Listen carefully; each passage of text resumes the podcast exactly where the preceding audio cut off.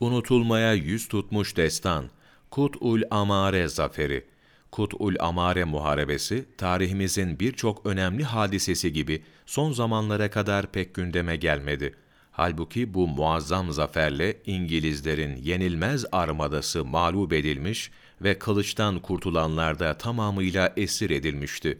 Osmanlı ordusunun Kut'ul Amare'de kazandığı zafer, yenilmez armada efsanesini sona erdirdi. Çanakkale mağlubiyetini stratejik bir geri çekilme olarak takdim eden İngilizler, Kut'ul Amare yenilgisini izah edemediler. Hakkında yazılan kitaplar kıyıda köşede kaldığı için zaferin üzerinden onca sene geçmiş olmasına rağmen Kut zaferi Türkiye'de hak ettiği ölçüde değerlendirilemedi. Kut, Şattül Arap su yolunun kuzeyinde, Bağdat'ın güneyinde küçük bir şehirdir. İngiliz orduları stratejik öneminden dolayı ele geçirmek istedikleri Bağdat için Basra üzerinden ilerlediler.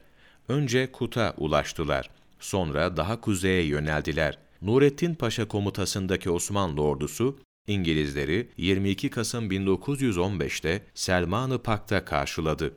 Burada iki günden fazla süren bir muharebe yaşandı. Çetin muharebeden sonra İngiliz ordusu Kutul Amare'ye çekildi. Uzun bir kuşatmanın sonunda 9 Nisan 1916'da Townshend ve ordusu teslim oldu. İngiliz ordusunun ikmal yolları tutulduğu için takviye birlikleri ve erzak temini mümkün olmamıştı. O dönemde İngiltere'de savaş bakanı olan Lord Herbert Kitchener'ın bilgisi dahilinde 1 milyon sterlin karşılığında Halil Paşa'ya İngiliz ordusunun esir alınmaması, ordunun Hindistan'a gönderilmesi teklifi yapıldı.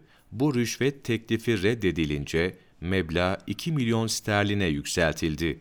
Bu yeni teklifte kabul görmedi. Erzak, cephane ve hastalıkla daha fazla baş edemeyen İngiliz birlikleri, General Townshend'la birlikte teslim oldu. Böylece 29 Nisan 1916 günü 6'sı general, 476'sı subay, toplam 13.309 asker, başka bir kaynağa göre 18.000 asker rehin alınarak Kutül Amare zaferi gerçekleşmiş oldu.